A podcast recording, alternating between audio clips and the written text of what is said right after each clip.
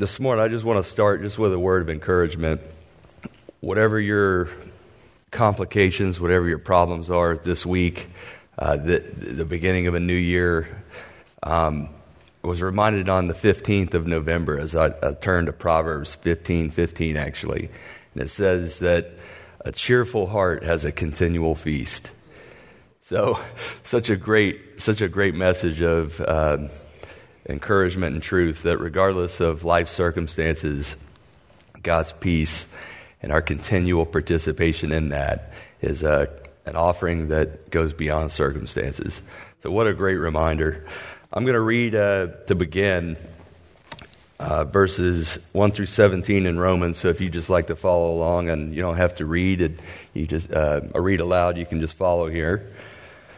Paul, a servant of Christ Jesus, called to be an apostle and set apart for the gospel of God, the gospel he promised beforehand through his prophets in the Holy Scriptures regarding his Son, who, as to his human nature, was the descendant of David, and who, through the Spirit of holiness, was declared with power to be the Son of God by his resurrection from the dead, Jesus Christ our Lord through him and for his namesake, we receive grace and apostleship to call people from among all the Gentiles to the obedience that comes from faith.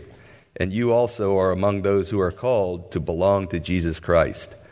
To all in Rome who are loved by God and called to be saints, grace and peace to you from God our Father and from the Lord Jesus Christ.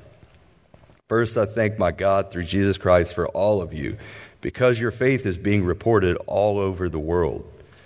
God, whom I serve with my whole heart and preaching the gospel of his Son, is my witness how constantly I remember you. In my prayers at all times, and I pray that now and at last, by God's will, the way may be open for me to come to you. I long to see you so that I may impart to you some spiritual gift to make you strong. That is, that you and I may be mutually encouraged by each other's faith. I don't want you to ha- be unaware, brothers, that I planned many times to come to you, but have been prevented from doing so until now, in order that I might have a harvest among you, just as I've had among the other Gentiles. I am obligated both to Greeks and non Greeks, both to the wise and the foolish. This is why I'm so eager to preach the gospel also to you who are in Rome. I'm not ashamed of the gospel because it is the power of God for the salvation of everyone who believes. First for the Jew, then the Gentile. For in the gospel, a righteousness from God is revealed. A righteousness that is by faith from first to last, just as it is written, the righteous will live by faith. Lord, bless the, the words as they go out. Let them be a, a blessing to the heart and an encouragement to the mind. Thanks be to God. So this morning, the, there's a lot to unpack here, and I hope to, to offer it in a, in a way that you can take something with you that uh, will, will take root this week in your life. And to begin, I'd like to just look at three things as, as, as, I, as I unpack this message, I'd like to con- you to consider these three things. What are you called to? What's the condition of your heart? And is the power of God for salvation on your life? You see in this picture here, this is uh, me at the Western Wall in Israel in the city of Jerusalem. And this is considered by the Jews and many in, in the world to be one of the most holy sites in the entire world. And you see there little notes of paper placed in the wall and I had the opportunity to take the steps of Christ called the Via Dolorosa. And in Greek, that means the way of suffering, the, the pathway of, of torment. Um, and I had the opportunity on this very day, as God's providence is, to walk these steps on the 13th, the very day of the 13th year of my sobriety. 13 years prior, I, I placed my last alcoholic beverage down on the counter, knowing that God has something new for me. And at the time, I was a, I was an out of control alcoholic, a raging addict, a, a broken life, uh, a hopeless person that had um, no real joy in the moment, no real hope for a future. And in this very day, 13 years later, I had the opportunity there to reflect on God's goodness in my life and His faithfulness over the course of 13 years, which would include victory in many fronts, the opportunity to be a, a, person of reconciliation in the lives of the broken and, and, and those struggling with addiction and those just, just hung up on life's hurts and pains, but also that period of time would include tragedy with my own little brother who would die in his addiction.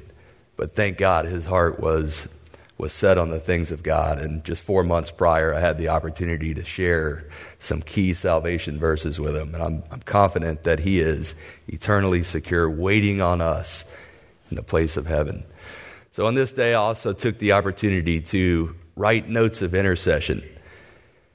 Consider you to do the same, that you would, you would reflect on who in your life do you long to know the love of God? Who in your life do you long to maybe forgive? Who in your life do you need to offer forgiveness to you? And in this uh, opportunity, I wrote down um, some names and placed it in the wall and went on to spend half the day with, with uh, students and parents from our community here. Uh, spent that, that, that trip to Israel, and, and together we walked those steps and it was a, a moment of incredible blessing and joy, knowing that God, if God can pull me through this, through the struggles of life, He can do it for you, and He can certainly do it for anyone else. So we'll come back to that at some point. But the tension we live in is important to consider as I, as I lay out that little storyline. The tension we live in is this, this issue of sin. And at the bottom of every sin lies a secret self love. At the end of the day, we, we place ourselves before God. We love ourselves more than we love the other person. We, we love our agenda and we're bent on what we ultimately want to accomplish for our own good, that we, we miss those around us. We miss the needs, but not only the needs, the blessings of the people around us to contribute to the betterment of our lives and us to them. So the self focused thing and the, the, the sin issues that motivates how we live the question that asks, What's in it for me? That's the addict nature. That's the alcoholic tendency. That's the, that's the person set on self that says, I want what I want and I want it now, and I'm going to do what I want to do when I want to do it.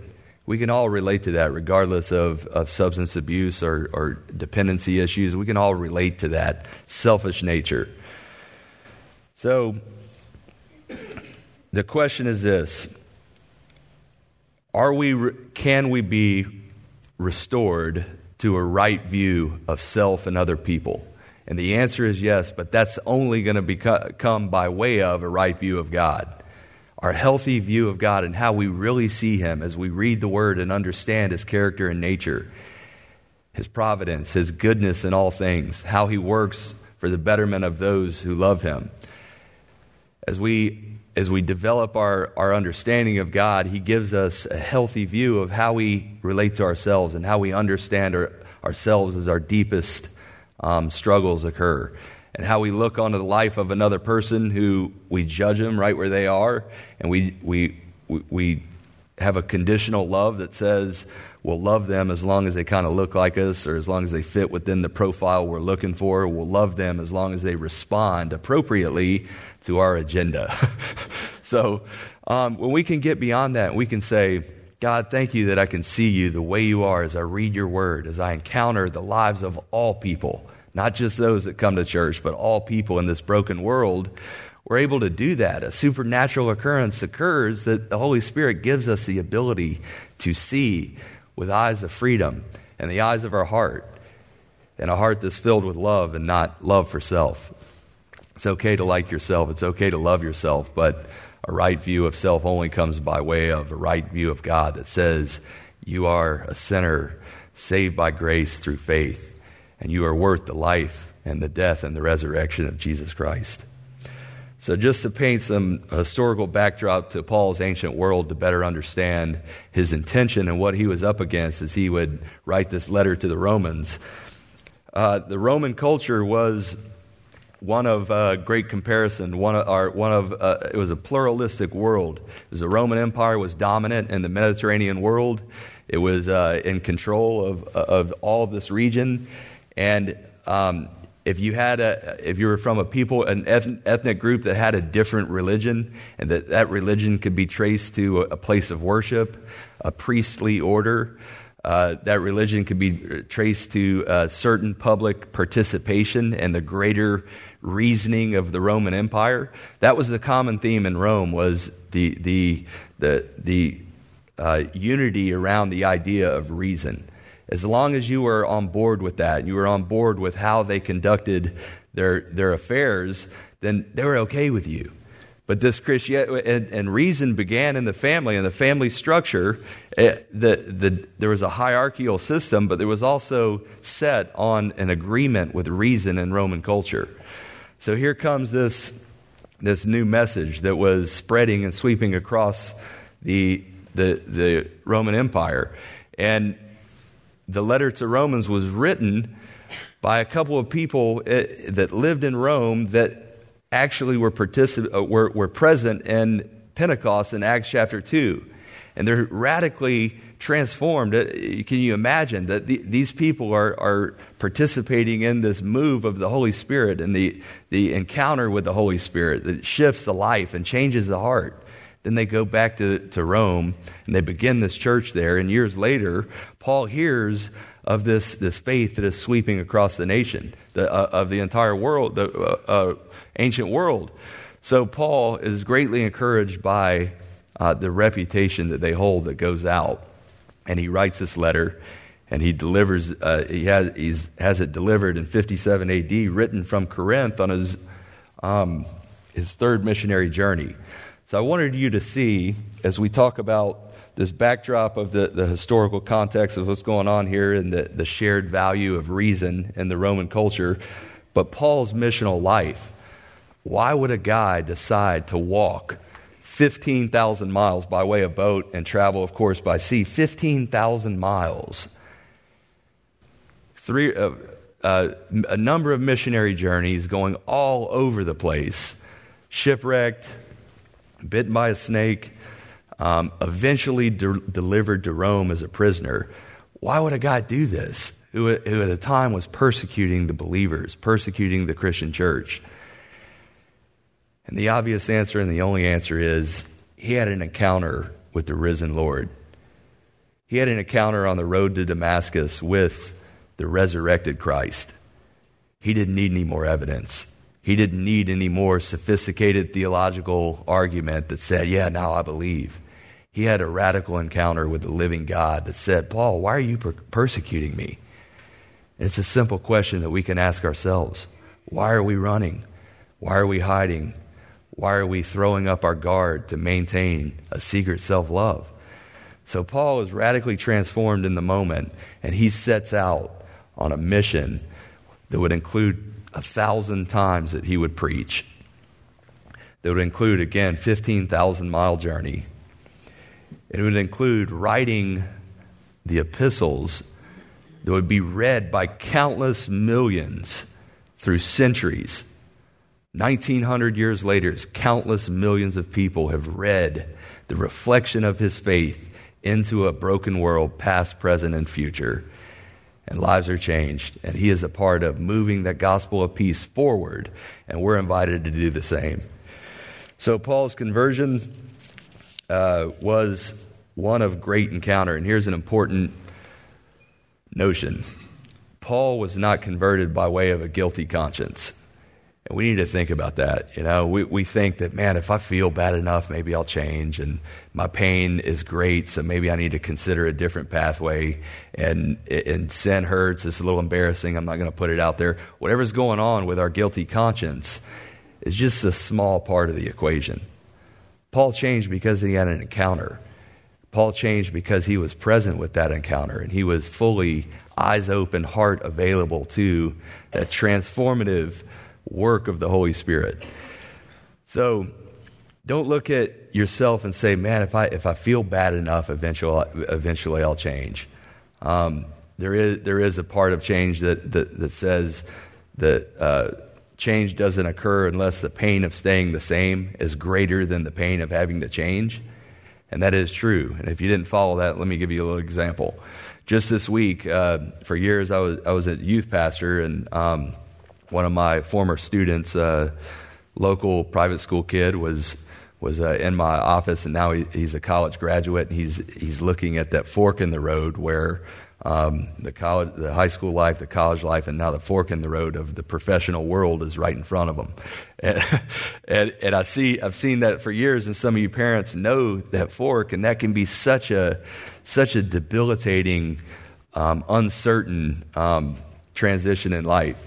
And the problem that I found and that God has helped me identify is measuring yourself on a timeline against another person. Instead of measuring yourself before the Lord to say, Lord, can I lay my head down at night knowing that I've honored you? Have I included you in my decisions? My decisions started and concluded with the love of God. So that's the question. And this guy came in and, and he was a little broken and uncertain. And I had the opportunity to just, just speak words of power and grace and love and truth into his life. And he went out of there transformed, and he went out of there uh, excited about m- moving into a high risk environment, be it uh, his visit back to his college. And he called me back later that week and he said, You know what, man? I went into that environment and I was in charge of my life, just like he told me.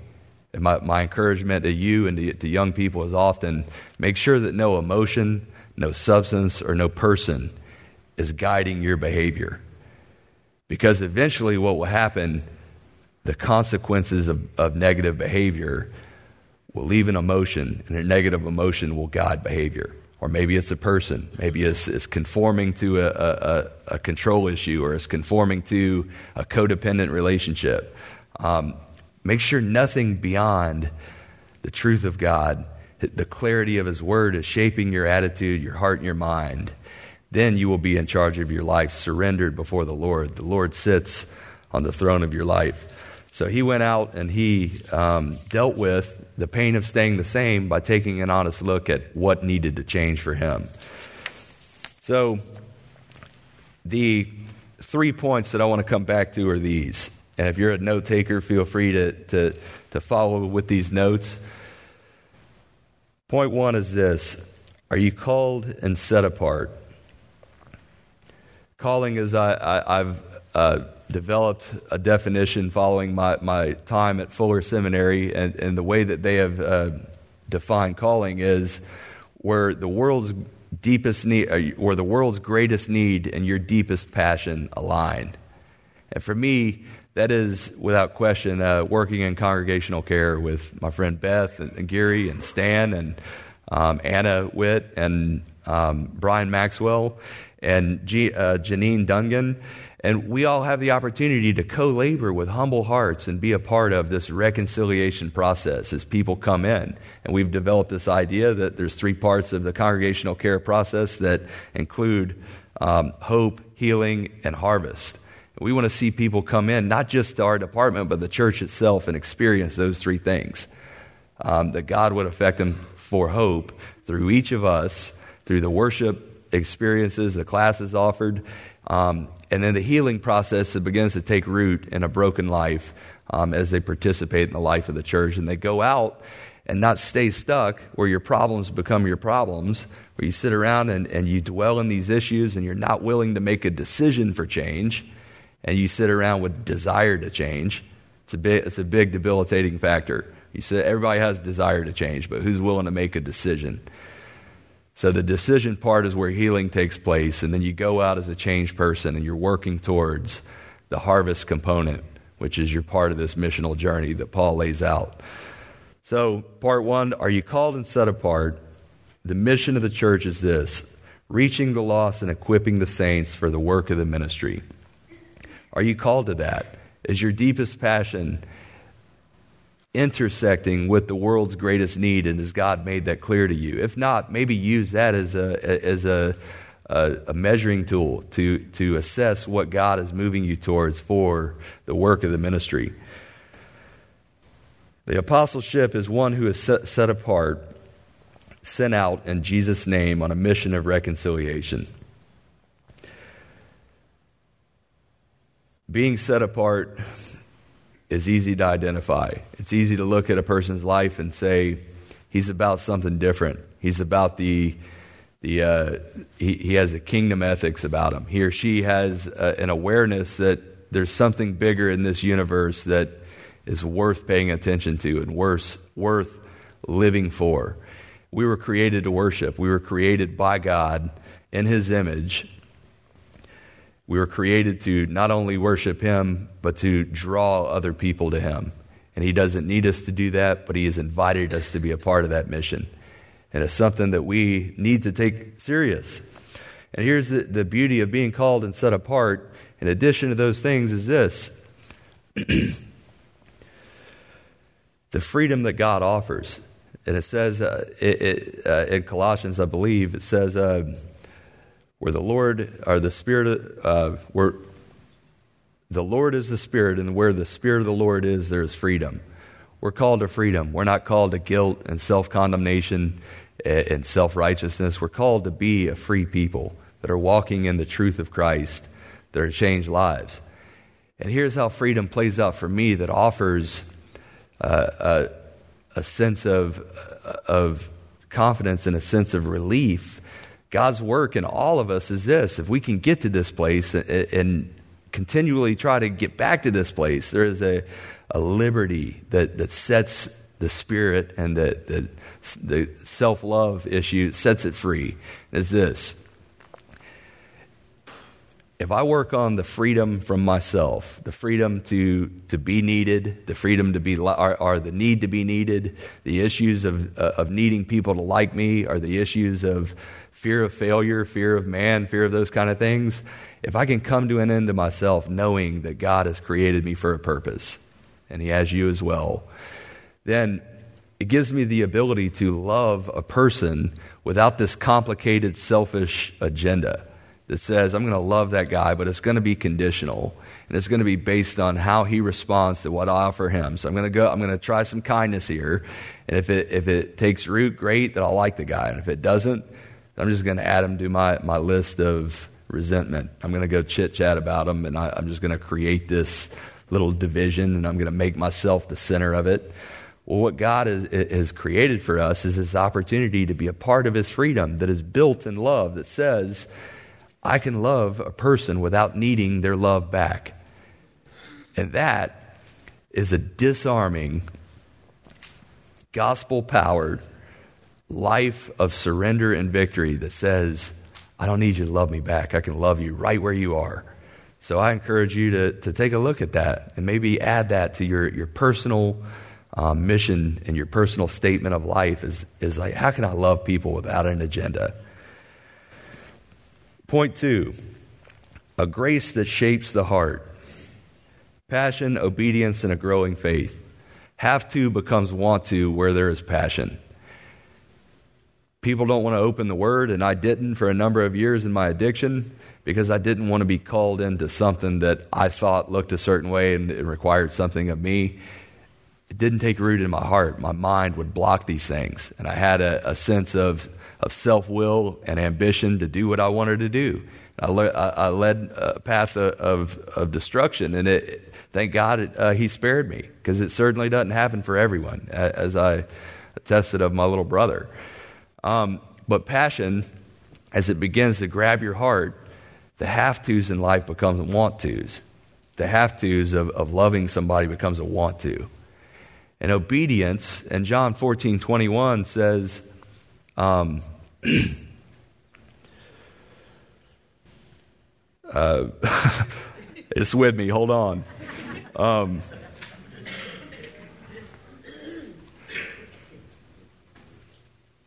anybody know it? All right.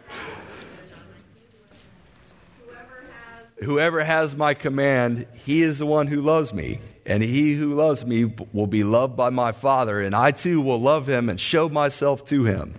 Thanks, wife. Jenny. Thank you. Do you have the command, and are you obedient to it? That's an evidence of love for God. You will be loved by the Lord Jesus, by the Father in heaven, and you will be empowered with the Holy Spirit as you obey God's revelation to you to do the next right thing, God's revelation to you of who He is and His faithfulness and His character and how He moves in our broken world and our ability to be sensitive to that becomes that much more clear and our faith grows. So it's, it's an incredible system and it's an incredible equation that you can't limit to an equation in a system of life, but you can decide to respond to that invitation to conduct your, yourself and your life like that. So the heart is the central issue, and Paul talks about I, I, I serve in this gospel with and believe with my whole heart, my entire heart. So the heart is the true center of living, the center of all activities, body, soul, and spirit. Our personality is communicated by way of our, our mind and our, our, our, our nature in the, a broken world, but our heart is where God sits on the throne. Our heart is where a decision is truly made. If you want to know what the condition of your heart is, or the heart of someone in your family, listen to yourself or listen to them talk for a few minutes. That's a real revelation and it's, it's biblical. It says, out of the mouth the heart speaks. And we take that for granted. We just hear that move by it. But if you want to know the condition of your heart, listen to yourself talk. And then maybe that's a, a, a calibration of how you need to turn back to a redemptive truth to set you free from you so you can be free to love people without the, uh, the agenda that the world calls us to. There's a cry in our human nature that runs deep, and the only answer is the answer of Jesus Christ. Oswald Chambers said this Jesus Christ claims that he can do in human nature what human nature cannot do for itself, and that is destroy the works of the devil, remove the wrong heredity, and put in the right one. He can satisfy the last aching abyss of the human heart. The atonement, loosely defined, is this you have been, you have been paid for with a price, you have been bought. You have the opportunity to be redeemed by the blood of Christ. And in that, the atonement that happens for you is at one ment. You are unified with the Father, the Son, and the Holy Spirit. You are justified by faith through grace. Your decision is one of great significance, one of great importance. Satan attempts to disrupt this oneness with God and attempts to break down our sense of faithfulness to God, our sense of confidence in the work that He's doing. The human heart is what he ultimately moves towards. The human heart is, is where um, emotions can easily guide behavior. As I said before, our attitudes can leave a person debilitated. Anger at God is a big part of why a person holds out from surrendering versus self will. So ask yourself, what is, what is the condition of my heart? And part three is this Paul makes it clear, and Dr. Youssef preached an incredible message last week on this very verse. Should go back and listen to it. I'm not ashamed of the gospel as the power of God for salvation. Ask you this question and take just 30 seconds to write down the answer. What are the affections of your heart? And just, just think just for a few seconds about what are the conditions of your heart. I'm going to give you a second to do that. And We'll come back and finish.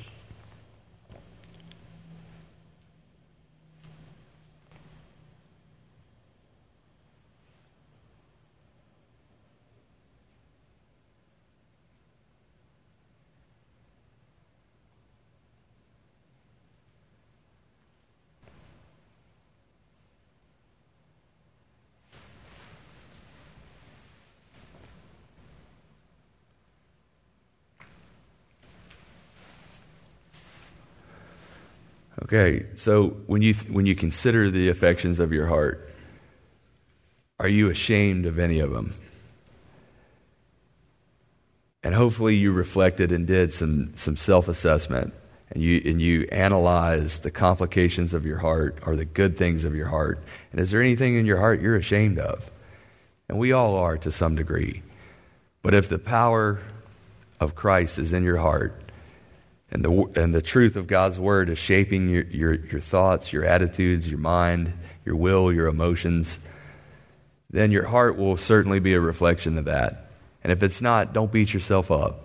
Just get back on the ancient path of truth and freedom and liberty and wisdom and agree with the message that saves the world. These five points is a five point uh, guide to the cycle of addiction. And I focus on addiction because I, I, I want us all to be honest with ourselves of, of what is holding us back from this freedom, what is holding us back from the missional life that Paul models throughout his, his ministry in the, the letters. Number one is pain. Let's define addiction as this um, desire for something that has an ever a, a, a desire for something that has an ever an ever increasing desire for something that has an ever decreasing ability to satisfy. So, whatever it is, it doesn't have to be a substance. Are you addicted? Do you have a di- desire for something that won't go away, that, do- that eventually does not please? Okay?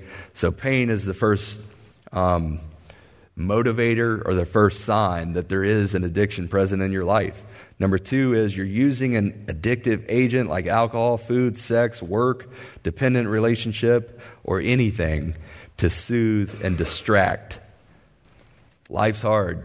And as, as things come at us in life, we turn to something to change our, our, the way we deal with it.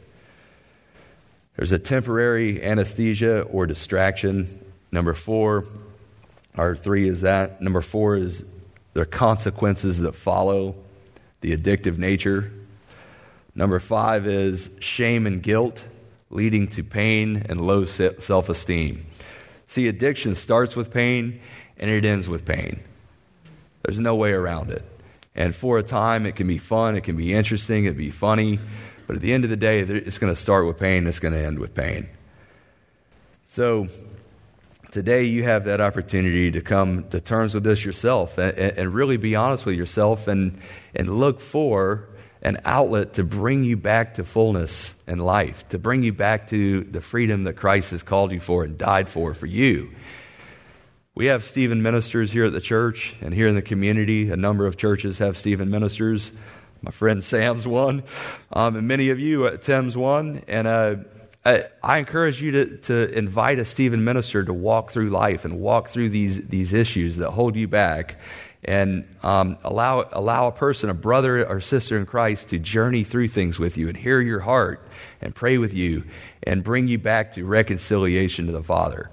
Also, we have uh, a, a, class that runs over the course of six months that Beth Geary and Brian Maxwell run, which is um, Living Waters and that class is more than halfway through at this point, but we have a cross current opportunity, which is a class that would invite you to consider the, the pressures of life, the pains uh, that, that have occurred, and maybe the addictions or the shortcomings or the struggles that you might have. I encourage you to grab a brochure for both Stephen Ministry and Cross Current because that class is starting just next month.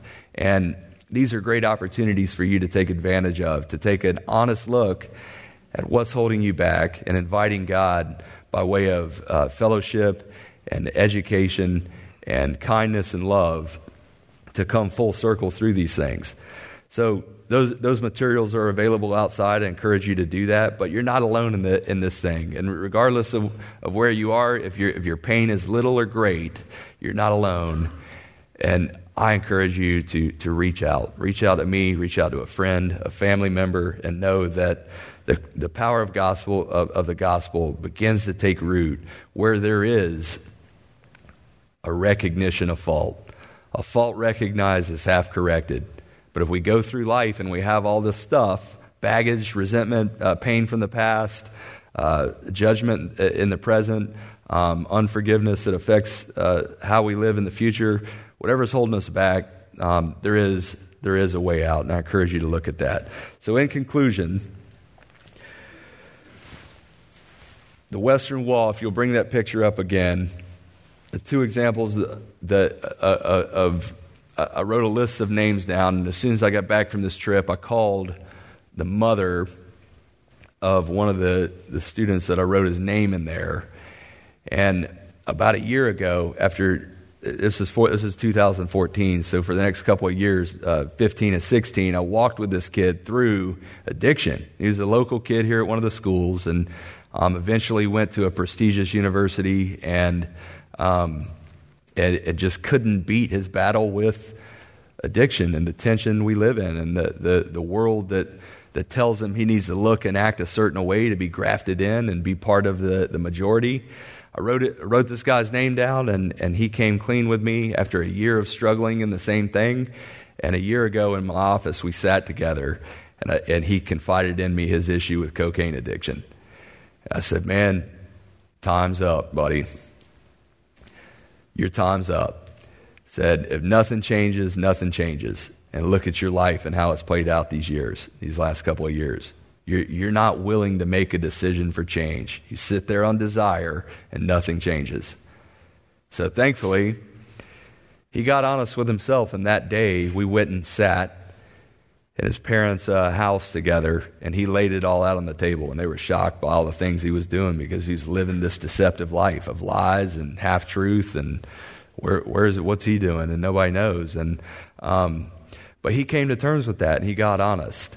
And here we are a year later, and he was sitting in my office last week celebrating sobriety with clear eyes and an excited spirit, bent on the calling that God has on his life, and certain that God's calling for him is a reality that can be played out as he does his part. A short second story a kid that grew up here in STS in our student ministry as I served a part of that staff years back. Um, one of my favorite kids of all time. And he uh, was a profound mind, has incredible blessings, as we all do, and uh, had great potential in life. And he too would, would be caught up in a world where emotion would guide his behavior.